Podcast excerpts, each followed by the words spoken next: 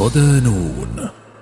أبو بكر الكرجي مؤسس المدرسة الجبرية ومهندس المياه الجوفية. مقال لرندا عطية. ضمن ملف أعمدة منسية. هو أحد أعلام الرياضة والهندسة في التاريخ الإنساني ورغم الاختلاف على مسقط رأسه وتاريخ مولده وتباين الآراء بشأن اسمه الحقيقي إلا أنه منارة مضيئة فوق بحر العلم وقبلة لا يخطئها دارس وباحث العلوم في العصر الحديث. لما أثر به مكتبة الحضارة الإنسانية بأمهات الكتب التي لا تزال مرجعا أساسيا للكثير من طالب العلم في الوقت الحالي. فخر الدين أبو بكر محمد بن الحسن الكرجي. وأحيانا يطلق عليه الكرخي. المولود في مدينة الكرج تقع بين همذان وأصبهان في إيران والتي سمي باسمها.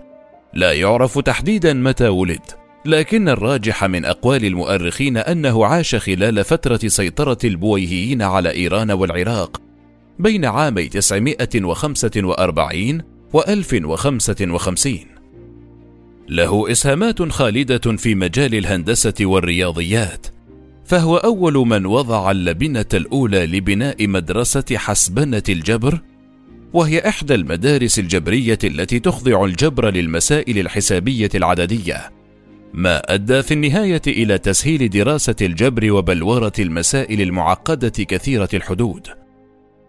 كما أن له إضافات لا يمكن تجاهلها في مجال المياه الجوفية وكيفية الاستفادة منها واستخراجها. فمن هو هذا العالم متعدد المواهب؟ في كنف الدولة البويهية. عاش الكرجي في تلك الفترة التي هيمنت فيها الدولة البويهية على إيران بين 934 و 949 وكان عماد الدولة أبو الحسن علي بن بويه الديلمي البويهي وهو مؤسس تلك الدولة يتمتع بشعبية كبيرة إذ ذاع صيته في الدول المجاورة ومنها العراق التي راودته نفسه في السيطرة عليها بينما كانت في قبضة العباسيين وتحت سيطرة الخليفة المستكفي بالله الذي شهدت بغداد خلال فترة حكمه عددا من الانتكاسات على مستوى الحكم وإدارته. ما تسبب في إضعافها وجعلها مطمعا للكثير من القوى.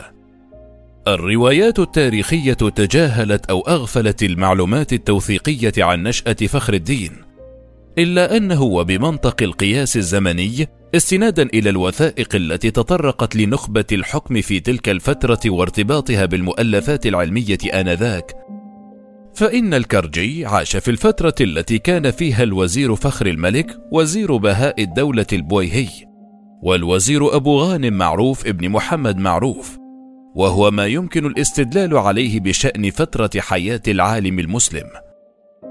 لكن ما يميز هذا العصر أنه أولى اهتماما كبيرا بالعلم والعلماء.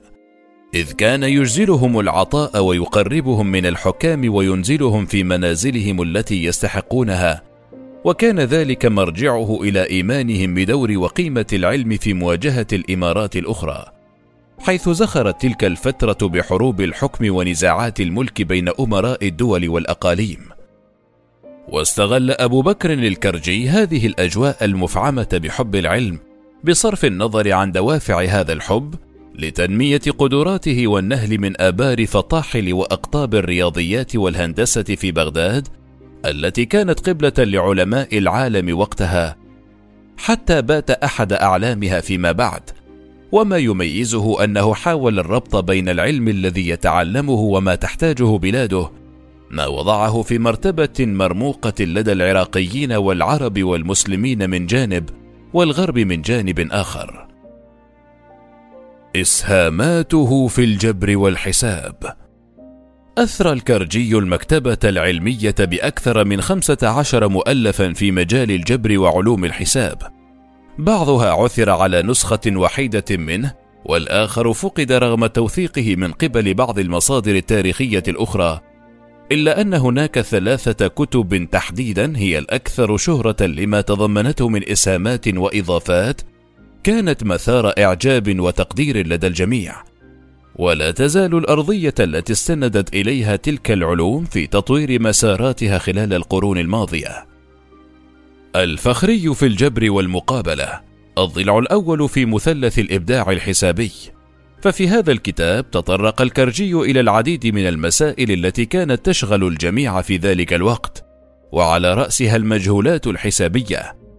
فوضع تعريفا لها ولكافة أجناسها ومراتبها ثم تطرق إلى مفهوم القوة الجبرية الذي عممه بشكل كبير وشرح عمليات القسمة والضرب والنسبة. ثم أبدع في طرق حساب الجذر التربيعي والجمع والطرح على المقادير الجبرية وفيه كذلك وضع الأسس والركائز الخاصة بنظريات الحساب الجبري. ما دفع مؤرخ الرياضيات المعروف سميث إلى اعتبار أن هذا الكتاب من أهم الكتب الجبرية في تاريخ العرب ونتيجة لمكانته وقيمته قام بنشره المستشرق الألماني فرانس فويكي في باريس عام 1853 ثم حققه بعد ذلك أحمد سعيدان في الأردن عام 1983 الكافي في الحساب. نشر هذا الكتاب في ألمانيا بين عامي 1878 و 1880 على يد عالم الرياضيات الألماني هوخهايم الذي ترجمه إلى الألمانية ثم نشره سعيدان في الأردن ضمن كتاب تاريخ علم الحساب العربي عام 1971 وفيه استعرض الكرجي كل ما يتعلق بالجبر والحساب والضرب والقسمة والنسبة والكسور واستخراج الجذور ومساحات السطوح ومسائل المعاملات كما تطرق إلى وزن الأراضي وقياسات ميولها وهو من الكتب التي تعد مرجعا هاما لدى المبتدئين في دراسة علم الحساب. البديع في الحساب. لم يقل هذا الكتاب قيمة ومكانة عن سابقيه حيث تضمن ولأول مرة نظريات استخراج الجذر التربيعي لكثير الحدود الجبرية بمجهول واحد. كما تناول بعض الموضوعات الحسابية الأخرى المتعلقة بتحديدات الأعداد والنسبة والتناسب وغيرها من المسائل الحسابية الشهيرة.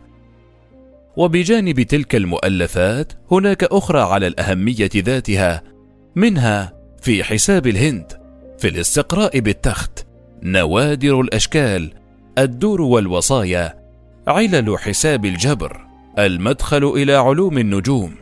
المحيط في الحساب الأجذار ونصف الأجذار حول تصنيف الجذور وكتاب عقود الأبنية الذي يعتبره البعض علامة فارقة في هندسة المياه الجوفية.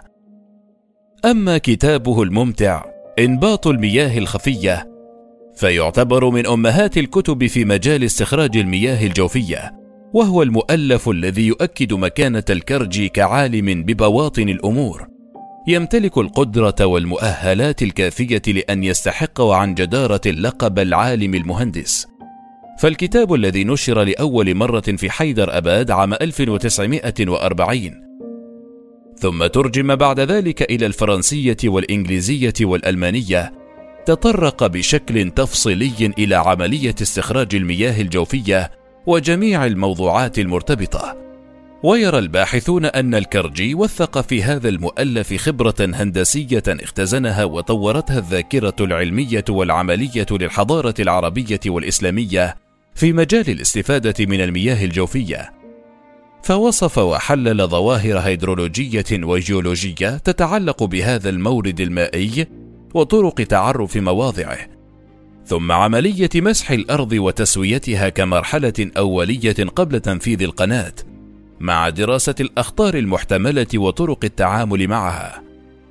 واستهل العالم المسلم كتابه بقوله: لما دخلت العراق ورأيت أهلها من الصغار والكبار يحبون العلم ويعظمون قدره ويكرمون أهله، صنفت في كل مدة تصنيفا في الحساب والهندسة، إلى أن رجعت إلى أرض الجبل.